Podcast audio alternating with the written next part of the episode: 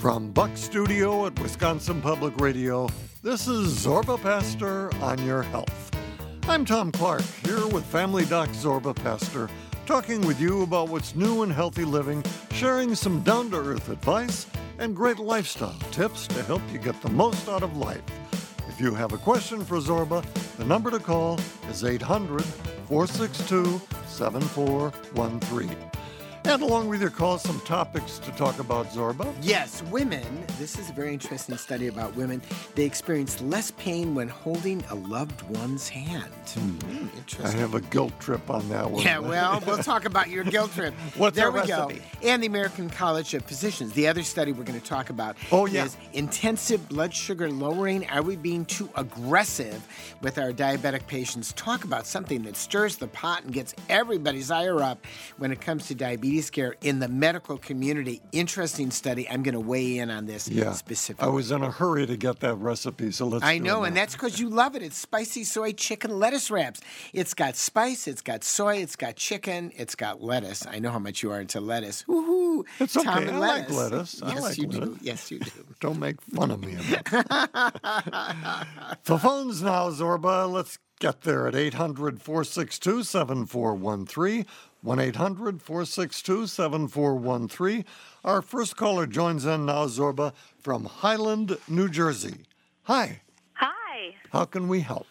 So, longtime listener, I'm a huge fan. I um, Thank you, thank you. had listened in a couple weeks ago, and you were talking with a woman who was having issues with her skin, and I can definitely relate. I've been a longtime afflictor with eczema. I've had eczema since I was about seven years old, um, which was mostly on my legs as a child, and it went away. I moved to California for about seven years, and it cleared up. And I don't know if it was, you know, environmental. I was, you know, out in the sun more, eating a lot healthier, but I've since moved back to New Jersey, and in the last few years, my eczema has started to come back.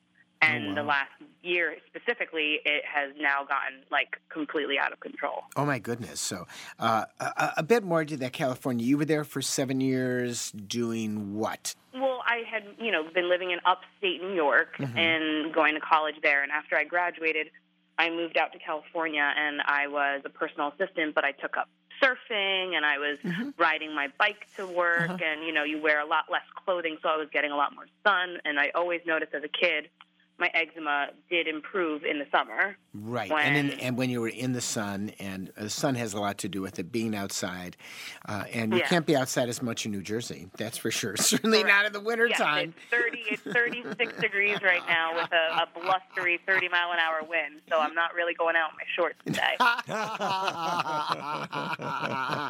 well, you're obviously not from Wisconsin. 36 is warm in Wisconsin. They go out. I in know. I have friends in Canada, and that's like summer weather for them. so, what are you? Uh, well, how are you treating your eczema? First of all, in a non-pharmacological way, what are you putting on it? What are you doing for it? Anything specific? Okay, so I actually do very little. Like I noticed I kind of was using a lot of lotions as a younger child, and it didn't really seem to do much. So I a I stopped using um, general like body wash and soap. So when I'm in the shower, I just wash with you know warm water. Okay, good. and good.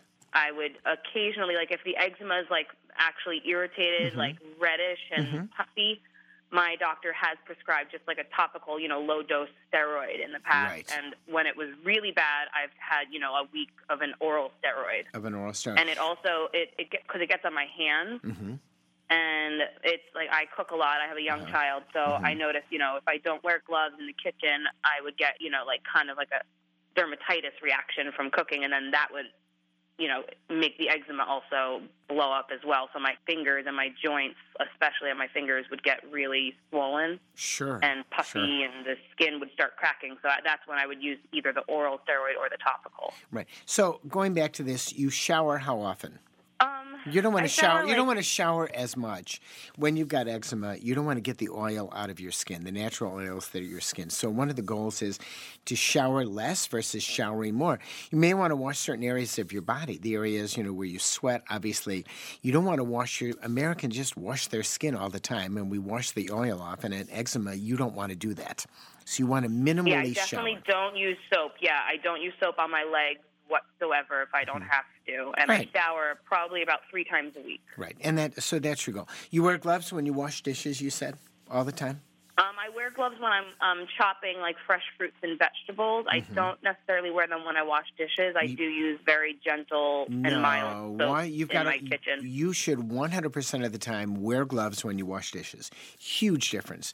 Anything that gets rid of grease on a dish is going to get rid of oil on your skin. So what you Mm-hmm. want to do, among other things, is get gloves, and you just get many pairs of gloves. And whenever you're washing anything, dishes, cleaning up the house, cleaning up the counter, uh, you know, obviously not with your with your baby. You know, you want to use your, Mm-hmm. you know, because you want to touch your baby. But otherwise, you want to use gloves all the time. Gloves will make a huge Mm-hmm. difference in your hands because they protect you. Anything that's going to, as I said, is going to clean you up is going to get rid of the oil on oil on your hands. Um, Aquaphor, Eucerin, are those the things you put on your on your skin? Have you heard you've heard of those or? I've heard of them. Yeah, I just typically use um, the Honest brand because my daughter. I use that for her diapers, so I Uh-huh. just get the lotion through them on uh, mail order. So I use like Honest brand. It's just like a you know no fragrance, mm-hmm. no fuss, no muss kind of body I, lotion. I would I would go to the store and I would get go to your local drugstore, get a small container of Aquaphor and a small container of Eucerin. One is tackier than the other. These are they've Uh-huh. been around for 40 years. They're fragrance free. They make a difference uh, uh, on your skin because they actually keep in the moisture. And sometimes lotions, even though Mm-hmm. they're lotions for your daughter, can actually do some drying area to your skin. And sometimes things that are Mm-hmm. tackier can make a difference. And once again, the goal is to use any of the steroids, the mild or certainly the potent steroids, a little bit more. And then a final thing, you've got you've got a mild steroid to use on your skin. Did your physician give you a more moderate steroid or a steroid that's a little bit stronger than mild when you're really bothered? Um, I actually have a appointment because my physician wasn't Mm-hmm. comfortable doing anything stronger than just kind of a baseline. So I have an appointment with a dermatologist in a couple weeks. Because you really, there's to- triamcinolone, uh, we call it TMC cream, is uh, a mild, it's not a mild, it's sort of a moderate potent steroid, very inexpensive. TMC cream, talk to the dermatologist about it, comes in huge amounts, doesn't cost very much. Mm-hmm. It's in generic on the copay. And usually, 2.5% hydrocortisone is a good start. It's very mm-hmm. mild. You can use it, even children can use it. And then if that doesn't work, but you don't really want to take an oral steroid, what you'd like to do is go to a somewhat more potent cream and see if that will work. And then the third thing is either to a stronger cream or a or a you know a small you know a sh- very short course of oral steroids. But get the Aquaphor and Eucerin before you go to the dermatologist, so you can tell the dermatologist if it'll work. And put on those gloves. Yeah. Cheap, if it works, hmm. is hmm. best. Hmm. I, I cheep, cheep. appreciate that as a mom. Well, and your baby is how old? she's two and a half. Oh, how delightful! My grandchild is two and a half. It's a great. It's and a she's great blessed age. with perfect skin, so knock on wood that it stays that way forever. She's got the good Wonderful. genetics. May it stay that way forever. So, well, thank you so much for your call. Share. Thanks for sharing all of that. I appreciate it. Thank you so much for the advice. Take care. Bye bye. You're welcome. All right, bye bye. 800 462 7413, our number. That's 800 462 7413. Zorba, before our next call, I mentioned a, a while back that uh, I'm feeling a little guilty about this. A study showing that hand holding can really reduce pain. Now, Monica, not that long ago, I had a pretty uh, painful foot injury. Right, And it, uh, the pain lasted a long time. And I didn't really do much hand holding during that You time. never held her hand the whole time. Well, how about, nev- never how about when she was having trouble getting up and down the stairs? Didn't you hold her hand then? I'd say, come on, hurry up. Although it's not funny when you're actually doing it. No, I know. Uh, but, but and by the way, so there's a this particular study looked at physical handholding. You know, Mm-hmm. not actually I'm there for you, but handholding. Interesting study. First of all, it was published in the Proceedings of the National Academy of Sciences. So Proxy, which is sort of the nickname, that's a very prestigious journal. It's like the New England Journal, JAMA, BMJ. It means that it's peer reviewed. Other people in this field have looked at it and said it's good research. And that's very important when you look at research. There are good journals and there are junk journals. There are journals that are actually scientifically based and then journals that are produced uh, and basically, uh, uh, you know, basically drug companies support them. And that this is not one of those journals. So the experiment was to try to find out whether or not it made a difference. This only applies to women. I don't know if it applies to men, but it's mm-hmm. only women. So here was the experiment. Very interesting. So, first of all, women were holding a tube and hot water was pumped into the tube. Okay, so they're holding a tube. Mm-hmm. There's hot water pumped into the tube, and they have to rate how painful that tube is. Okay, they have to rate it from one to 10 in different situations. In one situation, the man was sitting next to the woman and held her, held her hand. Okay. Mm-hmm. In another situation, the man sat to the woman but didn't offer a hand at all. You know, he just mm-hmm. sat there but mm-hmm. did not offer a hand. And in the other situation, the guy wasn't there. He sat in a nearby room. so he just sat, it, sat in the other side, but they did it. And they didn't tell the volunteers what they were actually doing. They just you know, they just set it up like that. When they looked at the results, they found out that when a man held a woman's hand, and it may be the same vice versa, by the way, that a woman basically would rate the pain as half as bad Yeah. Half as bad when the hand held a woman. This is very important for women going through C sections and surgery and like that. And that was very, very interesting. They found out that a man sitting there didn't do very much, and the guy in the other room didn't do squat. Yeah. I mean, that was the case. Now, there was another thing they did also, because they measured EEG printouts. These are brainwave printouts during part of the study, and they found out that when a man's EEG was similar to a woman's EEG, that maybe there was a synchronicity and it had a higher effect. Hmm. That maybe men, and these are men who had a relationship with the woman, they were married or they were mm-hmm. living together or mm-hmm. whatever. And so maybe there's also a synchronicity between men and women. It could be men and men and women and women, of course, that actually has to do with this. So looking at this overall, I think that it just happens to be a study where a man is holding a woman's hand. I think you can easily apply this to a man holding some man hands, a woman holding a woman's hand, and vice versa. It may be that just holding the hand is very important Yeah. for the reduction of pain. Not at all a surprise to me. That makes perfect sense to me. It's a feeling of pleasure to have someone. Yeah, to someone hold your hand. It would uh, reduce the. pain. It makes sense. And it makes sense, you know, because it's it's kind of innate. You do it as a child. You know, the parent holds your hand. You feel secure. All those things that obviously change what's it changes what's going on in your brain. Um, Interesting. there's something else that's going on in the brain that's hardwired that says, "I'm here. Don't worry." Really interesting. 800 462 7413 if you have a question for Zorba. 800 462 7413. Now, Zorba, let's see if we can help a listener in Knoxville, Tennessee. Hi. Hello, how are you? Fine. How can we help? I am 53 and I'm 135 pounds. And I have this question because my cholesterol is really high. It was 247. Uh huh. What is the HDL, the good cholesterol, and what's the LDL, the bad cholesterol? Do you know those numbers? Yes, the HDL was 74. Wow, that is incredibly high. You are in, you are certainly in the upper five or ten percent of good cholesterol, folks. Okay, and your LDL or bad cholesterol, 153. one fifty three. So that's a little high, not not super high at all. I'm usually never over 200. Yeah. So, Well, your HDL is spectacular. I mean, take away the HDL, you know, move it to a 35 or something like that, and your cholesterol would be 207. I mean, it would be closer around the 200 range. But your HDL is off the wall good. Uh, family history mom and dad. Somebody lives to be an old age. Grandpa, my mother's father, Uh-huh. How old? 90. 90. His brain is intact? Well, he did pass away years ago, but he was perfect. He yeah. was perfect. You've got his genes. That's what you have. You've got his genes. That HDL or good cholesterol is highly protective. There's really good evidence that people with super high HDLs, once you get like over 60 or 70, um, that these other cholesterol numbers have, you know, have minimal impact. So, a few other questions.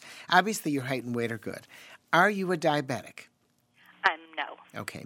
Uh, do you exercise? I do, but mm-hmm. I've been slacking the last year, so I think uh-huh. that's why. Slack. Why, why are you slacking off? You know. I have two new grandbabies, so I I thought I was getting enough exercise with them, but I guess it's not um, That counts. exercise. So um, that, that counts. Yeah. That counts. How's your diet? that was my other question. Well, my main question was about fish and stuff and fish Uh-huh. oils, but my main I, I do a eighty percent gluten free, Uh huh. Okay. and I and I noticed a lot of that is is really high in carbs. Yeah. I'll, I'll tell you the best diet in the world. The best diet in the world is the Mediterranean diet, proven in large studies. Every other diet has not been proven in large studies. Does it work? Perhaps, but we don't really know. So the Mediterranean diet is fish twice a week, uh, moderate amounts of animal protein, certainly, you know, other than fish, you know, pork, beef, chicken, not large amounts.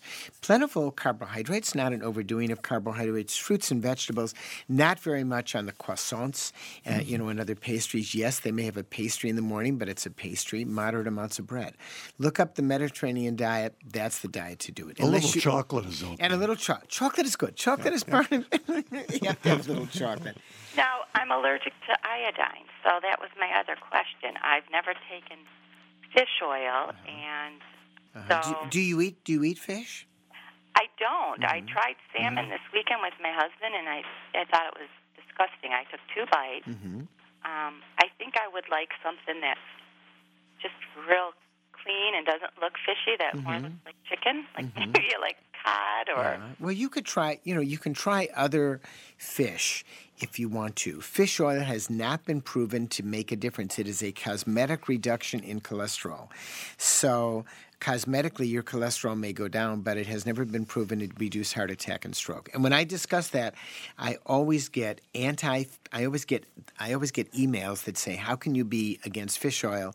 I've been taking it for years and I love it." I mean, who loves fish oil? Who's taking a capsule? Obviously, there's a whole fish oil people out there who just hate me when I say it, but I would not recommend fish oil. I don't think it's a good idea.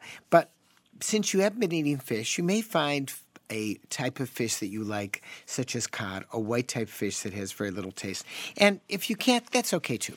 A Mediterranean diet without fish is fine. You have great numbers. That's the big Does issue. salmon count? Yeah, salmon is the be- is one of the best fish.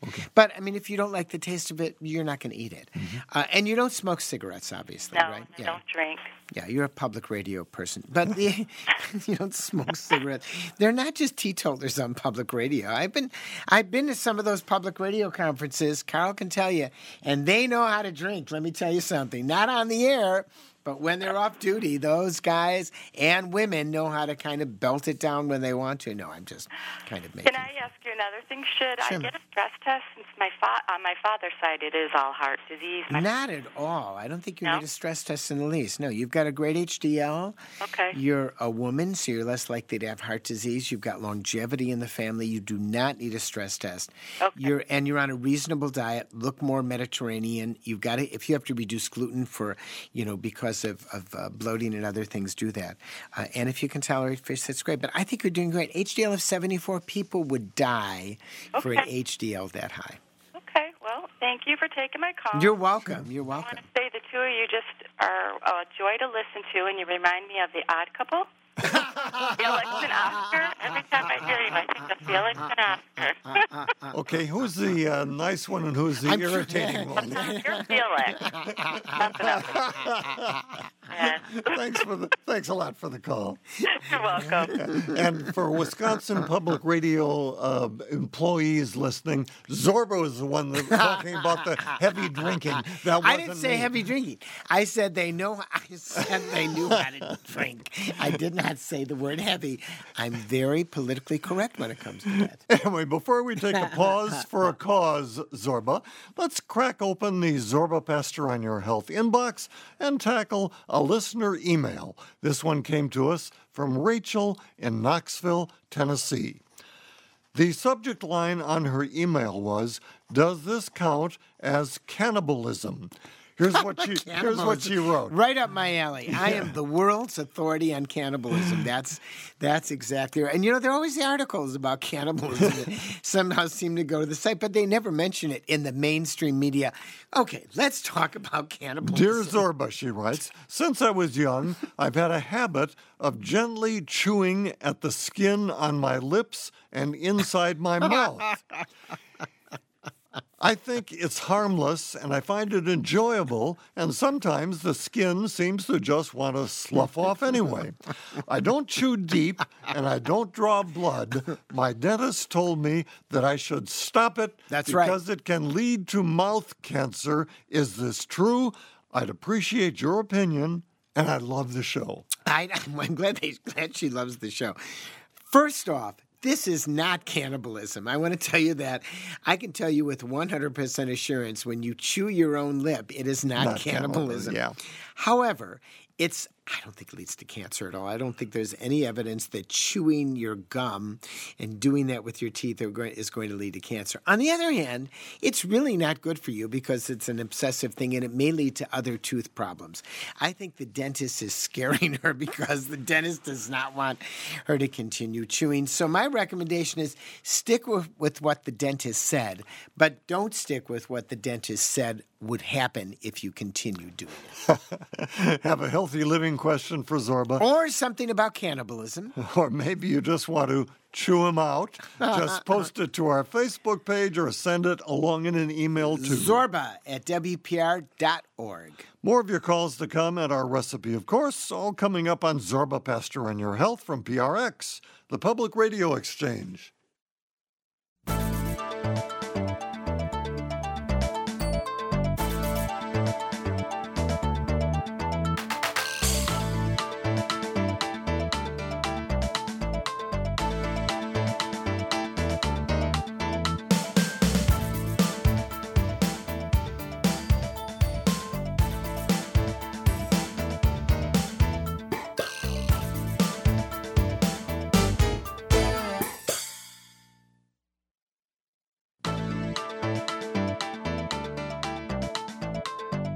Tom Clark with Family Doc Zorba Paster here on Zorba Paster on Your Health.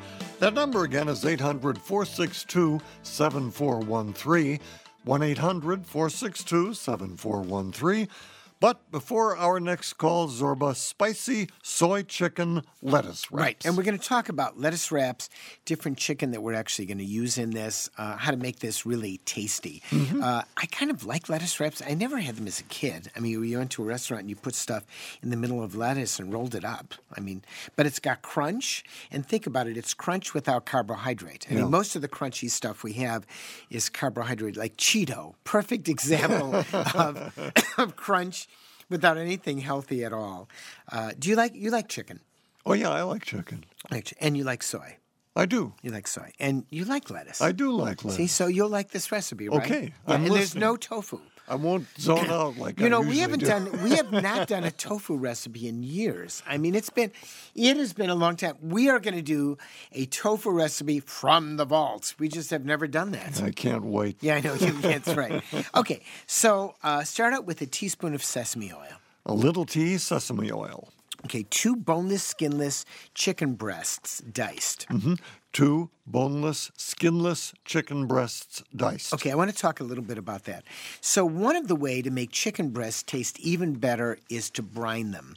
And there are a number of different brines that use sugar and salt. Easy way, Google brining chicken and it'll pop mm-hmm. up. There are a whole bunch of different ones that pop up. It's it's pretty irrelevant, but if you brine the chicken breast for an hour, it'll put a little bit of salt and a little bit of sugar inside the chicken breast and it tastes better. Oh, I believe it. Because Yeah. chicken breast, when it dries out, does not taste good. Yeah. Now the other thing is, if you don't want to dice this, if you want a different texture, when after you cook it, you pull it apart. You don't dice Oh, it, yeah, so you can pull it apart. So there are a couple of variations for this that'll be very good. And if you want to have dark meat instead of light meat, yes, you'll have an oilier. It won't be quite as healthy in terms of the Mm-hmm. fact it'll have you know more oil. But some people like dark No, meat and don't ta- like it won't taste as good. You like white meat. I like do, white meat. yeah. And for this, I recommend uh, a brining. I recommend white meat. Okay, Mm-hmm. uh, two garlic cloves minced. Two garlic cloves minced. That's right. That's right. Uh, t- uh, three. Ta- you're going to use three tablespoonfuls of soy sauce or tamari sauce. Tamari is a type of soy that just tastes a little bit different. Uh, three big tea soy sauce. Right now. My uh, my son Eli is married to Sha. Sha's Chinese. I say soy sauce, and he goes, "Which kind?" Because there are many kinds, and it's not just high sodium and low sodium, but soy sauce have different tastes. My favorite happens to be Kikkoman, and the reason is uh, it's made in Wisconsin, and so I've used it. I like the taste of it. It's been made in Wisconsin forever. A tablespoon of freshly grated ginger. A big tea, freshly grated ginger. Now, where do you keep your ginger, Tom? at the ginger store. at the ginger store. One of the things I do is I freeze my ginger, and then when I want to take it off, I just take it out of the freezer and grate it right away. Grates Okay. very, very easy. Okay. Then you've always got a ginger. Um, half. Uh, half of a tablespoonful or more of sriracha sauce. You want some sriracha sauce. Half a big tea sriracha sauce. Yeah, and whatever you're looking for. Sriracha sauce is, you know, that hot sauce with the rooster Oh, on yeah, it. okay, Yeah, which yeah. is which is of course, you know, probably after Heinz, the biggest seller of tomato sort Mm-hmm. of saucy stuff. Ketchup. Uh, two tablespoonfuls of sesame seeds. Two big tea sesame seeds. a tablespoon of crushed peanuts. a big tea crushed peanuts. And a couple of ways to crush your peanuts is to put it on the floor and hit a hammer and crush it. It's hard to buy crushed peanuts or put it in a food processor. Um, I have crushed peanuts around the house all the time. I take a whole container, put it in the food processor, crush it, and put it back, and then I keep it sealed. Hmm. Um, and eight to ten lettuce wraps. eight to ten lettuce wraps. Let's make it. Good. So, in a medium saute pan over medium heat, add the sesame oil when it's hot. Add the chicken, cook for five to seven minutes until it's mostly cooked. And again, whichever way you're going to make the chicken, diced or otherwise. Mix in the garlic, soy sauce or tamari, and then the ginger and sriracha if you'd like to, and the sesame seeds. Cook for another two to three minutes or longer till it's fragrant. At the very end, shut it off, add in the crushed peanuts. Then spoon the chicken mixture into the center of lettuce wraps, garnish with some sesame seeds extra, little squeeze of sriracha, mm-hmm. and you've got something that looks good, tastes good, feels good. Yeah, now here, here's a stupid question. There's no such thing as a stupid. How question. hard is it to keep that lettuce or to wrap that lettuce? Because I, I picture a lettuce wrap as lettuce just coming apart, and you know what I ahead. mean? Yeah, I kind of know what you mean. Well, you know what, Tom? Uh, next time you go to the grocery store, which I know you go every single day to, I- do, I actually do shopping. Yeah, you do actually do. Yeah. Otherwise, how are you going to have anything to eat in the house? Yeah. I mean, somebody has to go buy the Trix and the other sugar cereals in order to, in order to eat I them. don't eat Trix. I eat Fruit granola, Loops. Froot Loops. granola. Froot Loops. Froot Loops. What you want to do is you have to pick out lettuce that you can roll. So you either get a big thing of iceberg lettuce and Yeah. use the outside leaves because those are usually very easy things to roll. Mm-hmm. Some people use uh, w- use romaine lettuce and do it, you know, do it lengthwise. But that's it. You've got to choose the lettuce that you're going to like and then choose how to roll. But no matter what it is, it's a messy thing. But that's kind of the fun of it. It's like you're eating it with your fingers and you're messy. I wouldn't have this with my mother. I mean, she's been she's been gone for many many Yeah, years, 1981. But she would look at this and say, "It's not clean. Why are you getting stuff over the table?" She wouldn't like this. But in our house, it's okay. We just clean it up afterwards. Yes, it is messy food.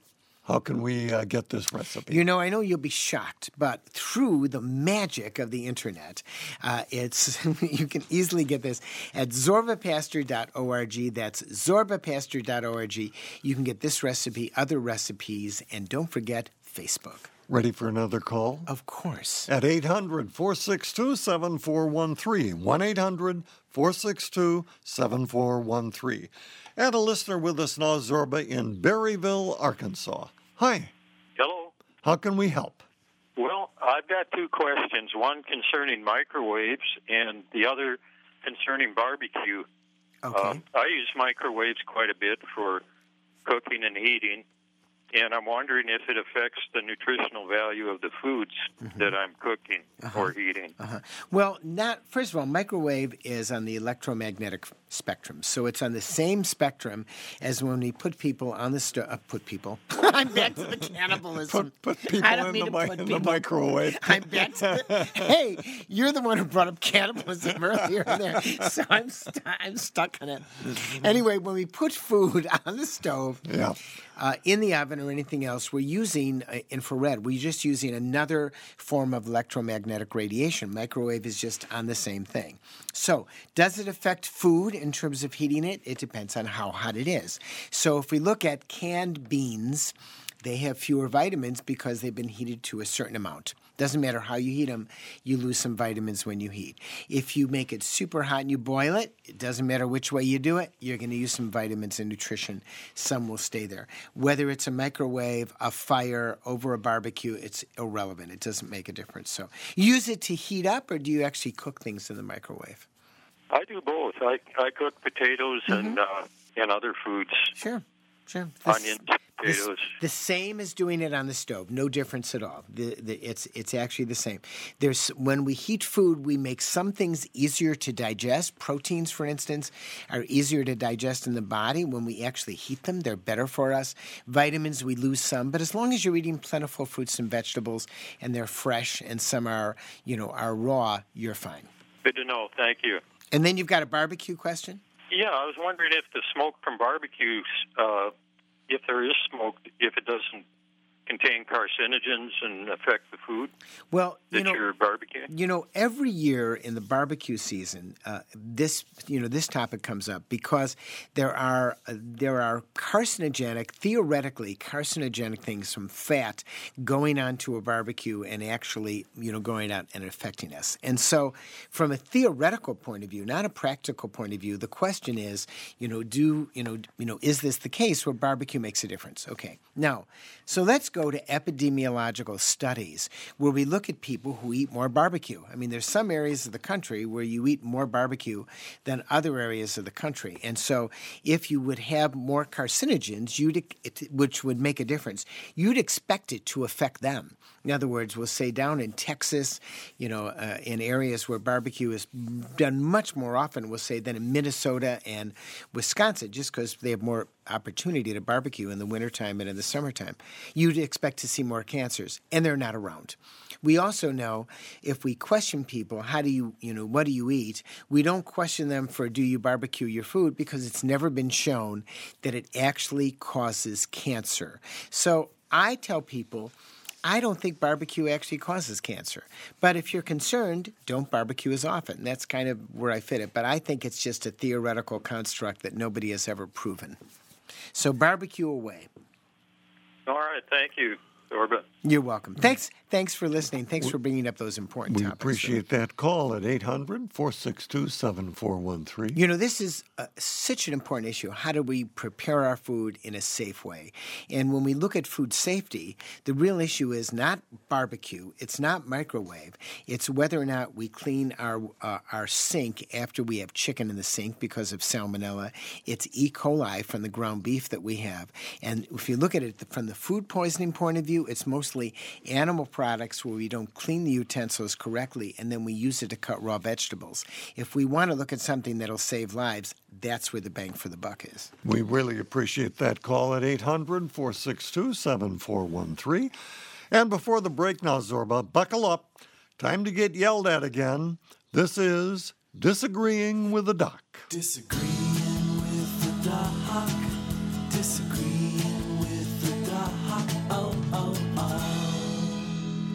Actually, Zorba, we may have found a listener who's coming to our defense.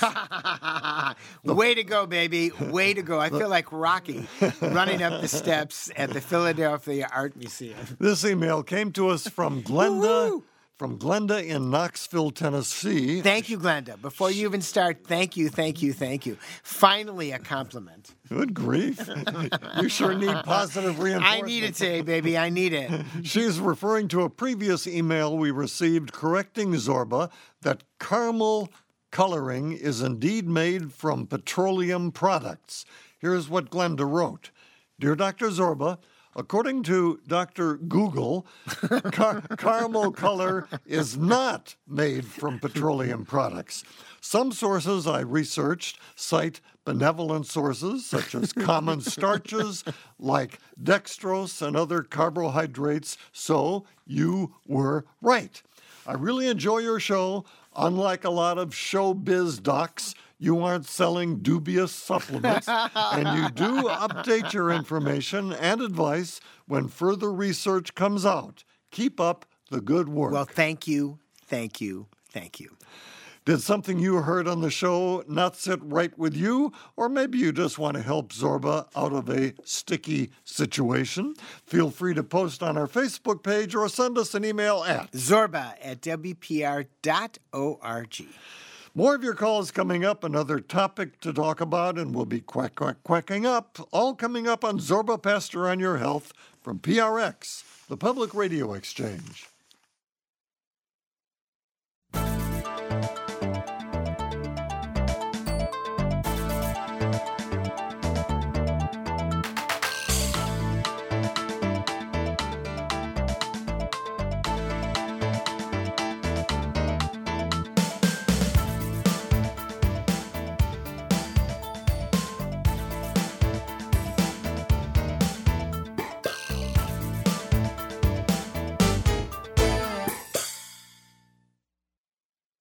Tom Clark with Family Doc Zorba Paster here on Zorba Paster on Your Health.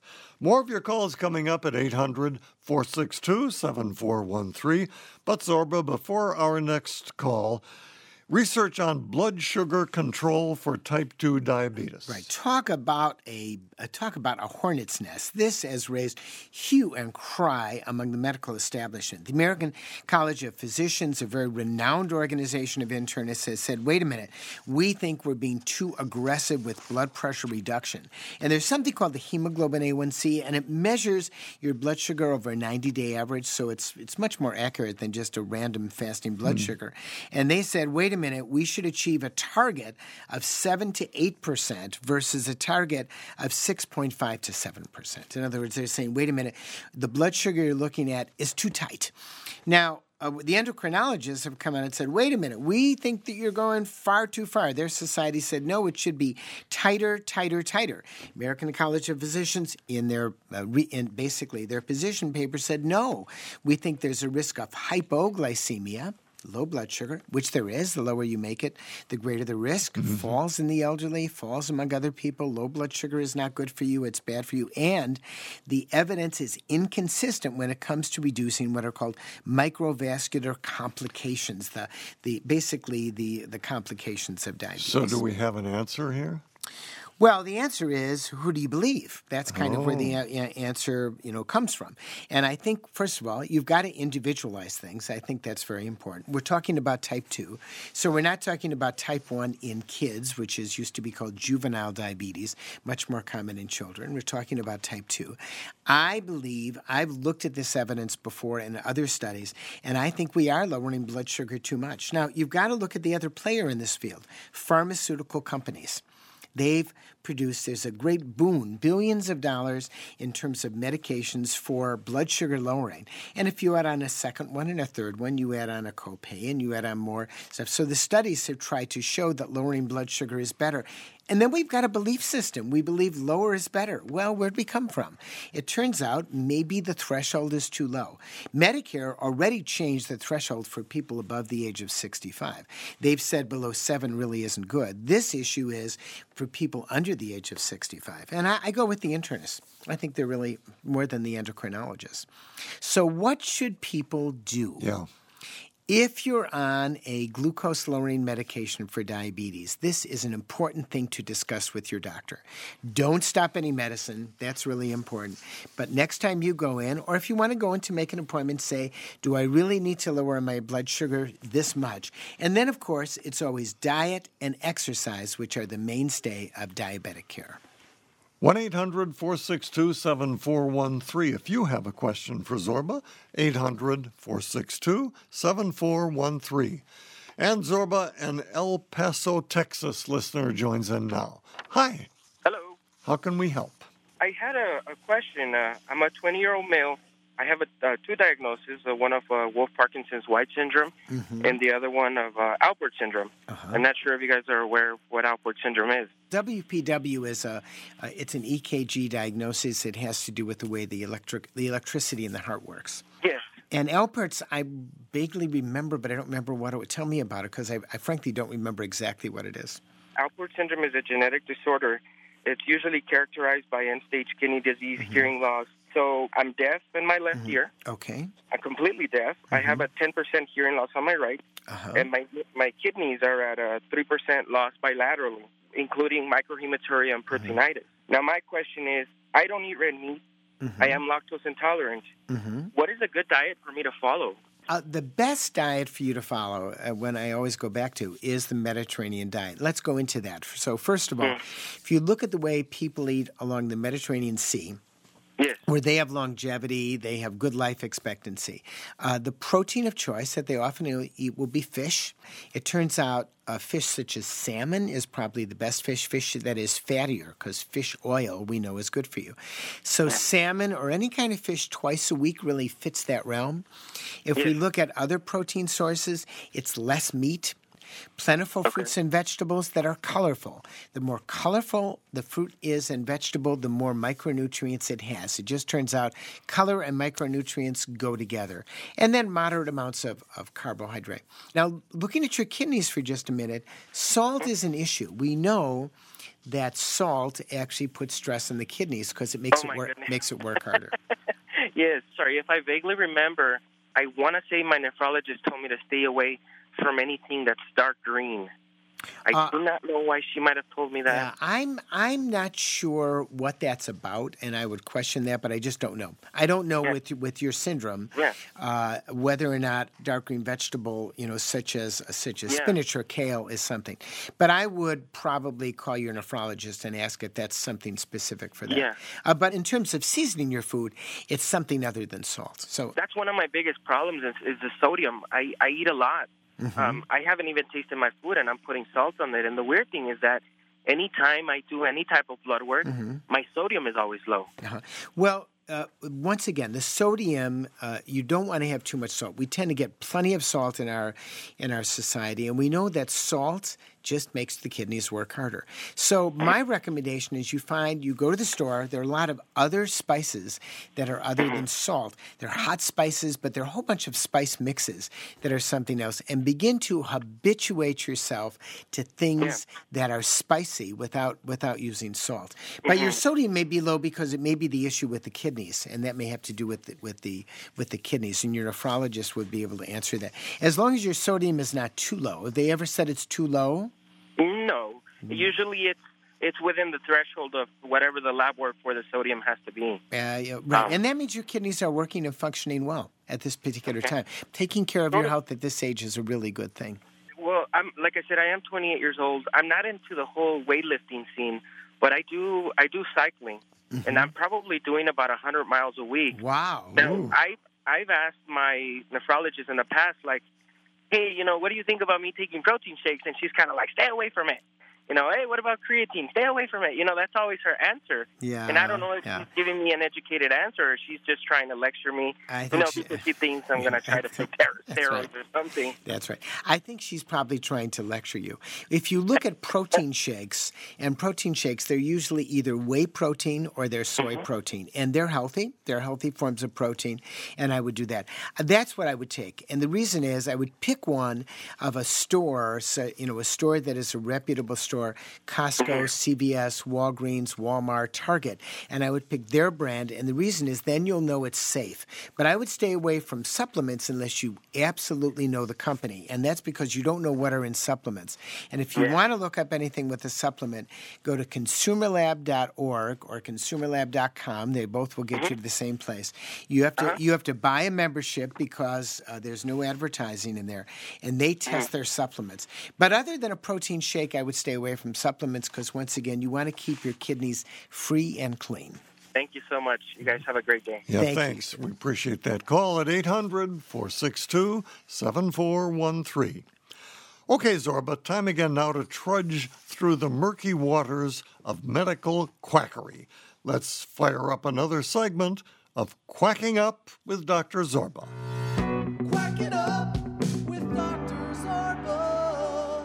Okay, Zorba, tell us about the 20th century businessman X.W. Whitman and his diagraphoscope. That's right, his diagraphoscope. How wonderful was the diagraphoscope? He called it the eighth wonder of the world.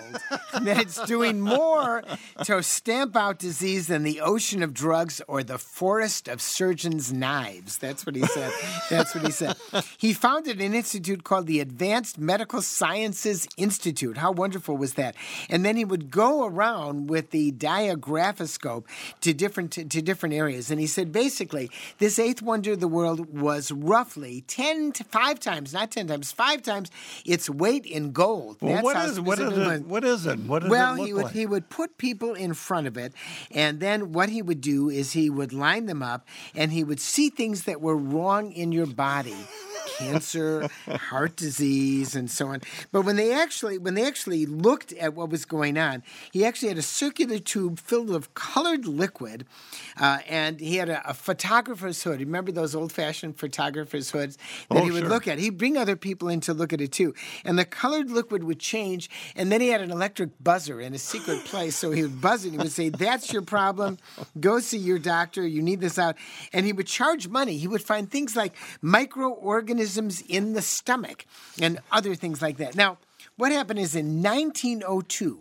Uh, the Kentucky Medical School was very interested in this, finding out that it was charlatan. In 1912, his luck ran out, and he was charged with 18 counts of failing to file certificates showing that it was a proper business because he was engaging in medicine without a license, mm-hmm. and two counts of practicing illegally. He was charged $700. I, I'm sure he made much more than seven hundred dollars. No but ja- no basically, jail time, He was assuming. he was shut down. Now you know what made the diagraphoscope obsolete? Um, no. X-rays. X-rays supplanted it. People could actually see bones in their body, and so the diagraphoscope, here it goes, went into the dustbin of history. Do you have an example of medical quackery to contribute to this segment? Just send us an email at. Zorba at WPR.org or through Facebook. Back to the phones we go now, Zorba, at 800 462 7413. 800 462 7413. Now we welcome a caller in New Berlin, Wisconsin.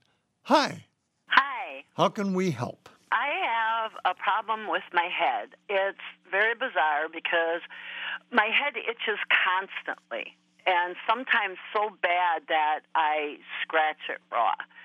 And I've tried all the different shampoos recommended to me. I've tried um, prescription shampoos, and nothing seems to help.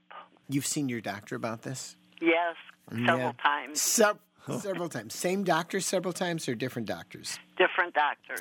How many? Two. Two. Okay. I just I just know if it was two or ten. What have they said? Prescribe Different- different, shampoos Uh huh. Okay. How often do you sha- How they- often do you shampoo? By the way. two or three times a week because I've Mm-hmm. Okay. got really dry hair. So, uh, has anything worked for you? No, Um, you've used over the counter like Selsun Blue, things of Yeah. that nature. Okay. When does it bother you the most? it's just it's all different times. Mm-hmm. Like all of a sudden it'll just like it'll be okay for a little bit, and then all of a sudden it'll just start itching like crazy. And Mm-hmm. every I every day it bothers you. every day. Uh-huh. Have you taken anything for itching? Well, I take Zyrtec D. Okay, Zyrtec D. Okay, so that's an antihistamine with the decongestant. Has that helped at all? No, So, uh, final thing: Have you been given a steroid spray or a steroid lotion to use on your scalp? No. Okay, so a couple of things. First of all, when we itch, we want to itch more. So we've got to break a cycle here, and that becomes that becomes very problematic. So one way to break a cycle is to use an antihistamine. Uh, another way to break a cycle is actually sometimes to use a low dose antidepressant. Uh, believe it or not, that can be that can be extremely useful because it just breaks the cycle and we stop thinking about it. So, have you ever been on an antidepressant at all? Okay, what are you on one now? Okay. No. Uh, when I was on it, Mm-hmm. it didn't matter. It still itched. Uh, well, you've tried. There are different classes of antidepressant, and sometimes the the it's called a tricyclic antidepressant, which is what we use for pain. Something called nortriptyline, ten to twenty five milligrams once a day at bedtime, because it'll make you sleepy. We'll often break that cycle. Because an itch is a pain fiber problem. It's the pain fiber in the body that actually produces the itch. It's an intermittent sensation in the pain fiber. That's the mediator. If you haven't tried nortriptyline or amitriptyline at bedtime, I would highly recommend that you try that. I've and been on both. you've been on both mm. nortriptyline Yeah. and, and did that make a difference? No. Okay. Mm. And here's the thing I do mm-hmm. live with a lot of pain. Mm-hmm. I've got a lot of back issues. I'm mm-hmm. on pain medication Mm-hmm. every single day. I've got really severe diabetic neuropathy in my feet. Mm-hmm. And you're on, And- are you on a, and you're on gabapentin or a Yes, pill for I that? am. Okay. Then my recommendation is to go to a steroid lotion on your scalp. That's the that's the step that you haven't tried because a steroid lotion on the scalp applied properly can often then break that cycle and you use it for at least a month, 3 to 4 weeks. It's a lotion that you put on the scalp, you then put uh, something on top of it that we use like in the shower to make sure it stays on there for at least 15 to 30 minutes. You don't wash it off. And often if the steroid can just get on the scalp, that's a good chance to actually break the cycle. And that's something you haven't tried. Okay. One final thing. Are you on opioids at all for your chronic pain? Yes. One of the side effects of all opioids is itching. Ooh. But why doesn't the rest of me itch? Uh, I have no idea. But I just want to tell you something. It's one of the side effects of opioids is itching. So sometimes altering the opioid, changing the opioid can also make a difference, but it can be itching. So just just as a secondary thing, just think about that. Okay. Thank you so much for All your right. call. Thanks for sharing. Thank you so us. much for your help, Dr. Zorba. You're welcome. We really appreciate that call at 800 462 7413. And before we head out today, Zorba, we love it when our listeners offer some helpful information or interesting ideas. Always, always, always. The following note came to us from a listener named Larry. He writes Zorba, thank you for providing a helpful and entertaining program. On a recent show, you debunked the idea of gin soaked raisins as a pain reliever for arthritis. It reminded me of what I used to tell my sister in law when she would say how well they worked for her. I would tell her that my preference was for bourbon soaked ice cubes. That's very good. That's very good. Bourbon soaked ice cubes. Have a helpful tip for Zorba. He's always happy to soak it up. Just post it to our Facebook page or send it along in an email too. Zorba at WPR.org. Bourbon soaked ice cubes. That will be the next folk cure on Zorba Master on your health. Maybe maybe next time. If you missed anything during the show or just want to download our show podcast, visit us on the web. At zorbapaster.org or through Facebook. and don't forget you can call us anytime at 800 462 7413. Zorba Paster on Your Health is a production of Wisconsin Public Radio. It's not intended as a medical diagnosis, so please do check with your doc. Our executive producer is Carl Christensen. Our technical director is Brad Kohlberg. Our theme music is by Leo and Ben Sidran. For Zorba Paster, I'm Tom Clark, asking that you join us on the next Zorba Paster on Your Health.